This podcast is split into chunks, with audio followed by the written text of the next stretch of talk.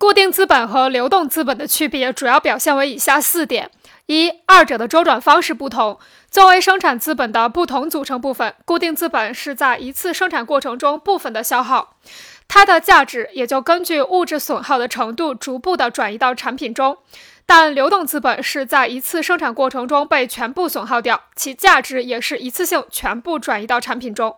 由于生产资本的物质形式存在着差别，所以才会被区分为固定资本和流动资本。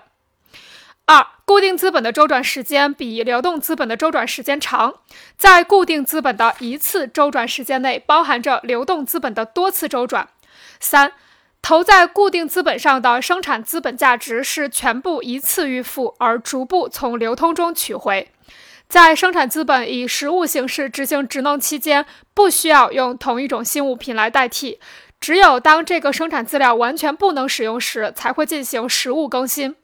四要使生产过程持续进行，流动资本的各种要素，如原料、辅助材料、劳动力等，就要与固定资本的各要素相同，不断的固定在生产过程中。但这样固定的流动资本各要素需要不断的在实物形式上进行更新。